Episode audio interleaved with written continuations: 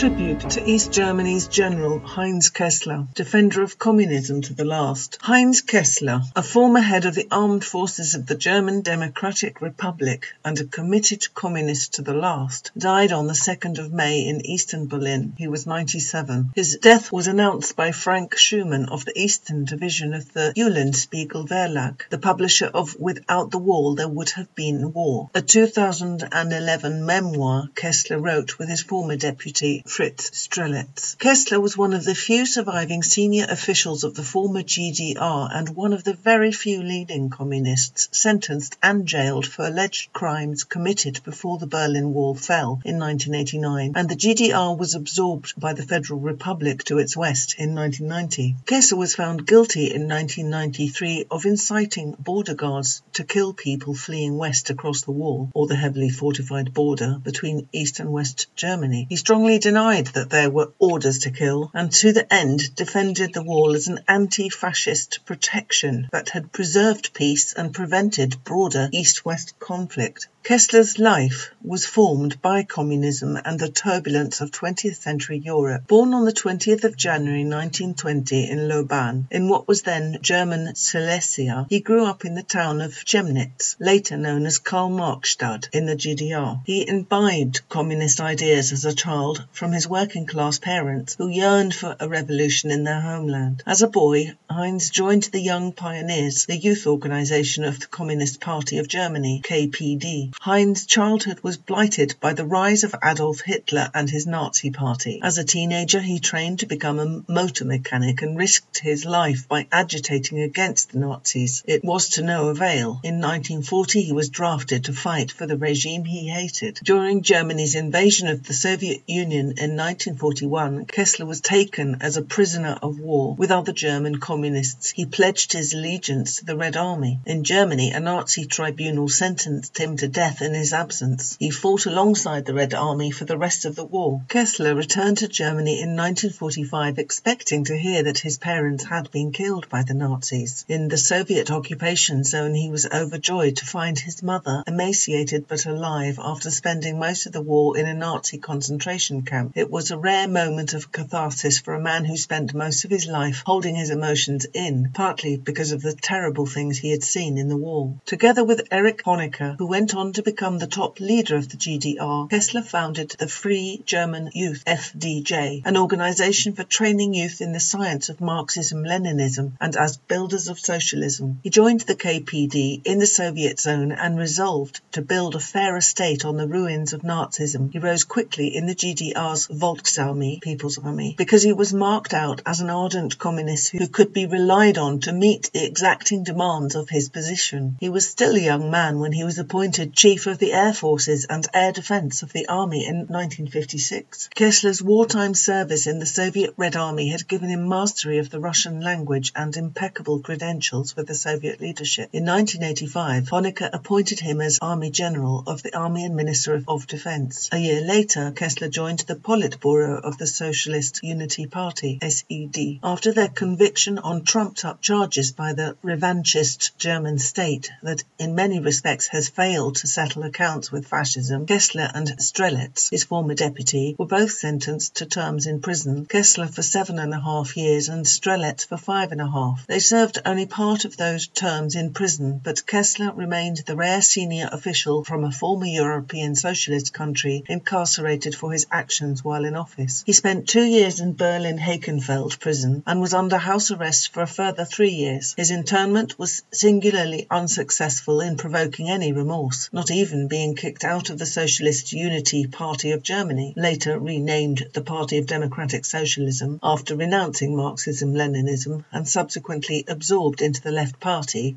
could turn his beliefs. He appealed to the European Court of Human Rights, which upheld his conviction in 2001. He maintained that there had never, never been an order to shoot escapers. He claimed that reunited Germany was callous and unjust. On some matters, I cannot change my position. I refuse to sacrifice my communist beliefs to the fashion of the day. I am and remain a believer in democratic centralism and a revolutionary socialist party. He met fellow communists from the Volksarmy for get-togethers get-togethers in Berlin cafes to reminisce about the Halcyon days when they were protected by the wall. They would wear their old uniforms and take part in flag ceremonies. Kessler was defiantly unapologetic, proud even, about the wall. He regretted that it had ever been breached. Millions of people in Eastern Europe are now free from employment, free from safe streets, free from healthcare, free from social security. While the wall was standing, there was peace. Today there's hardly a place that isn't in flames. Were you ever in East Germany? It was a wonderful country. Shortly after his release from prison, he was visited by our chairman, Harpal Brar. During their two-hour conversation, General Kessler covered a number of topics that have a crucial bearing on the history as well as the development of the working class movement. Most notably, he had huge regard for the leadership of Joseph Stalin and refuted the slanders hurled at him by the bourgeoisie and its agents in the working class, social democrat, revisionists, and Trotskyites. Equally, he was scathing about the policies and conduct of the Khrushchevite revisionists, policies that eventually brought down the Soviet Union and the other socialist states of Europe. Says Harpal Brar, he was truly engaging, highly intelligent, an ardent communist, a fearless defender of socialism, and an uncompromising fighter against imperialism. He was a charming personality, and it was a rare privilege for me to have met him and discussed important questions with him. His wife Ruth, who was present throughout my meeting with General Kessler, was equally caring and charming. Comrade Kessler's passing away shall be mourned by millions of people around the world. Equally, his conviction in the communist future of humanity will be shared by communists and progressive humanity at large. With these words, we bid farewell to this wonderful son of the German people and friend of the proletariat and oppressed peoples of the world. A red salute to Comrade Heinz Kessler.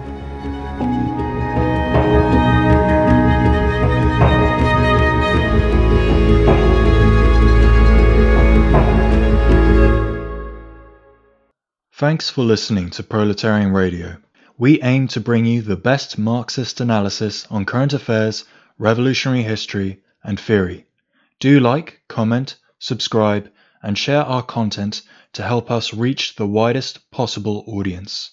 We are a small organization with limited resources, and we need workers' support if we are to grow and fulfill our mission.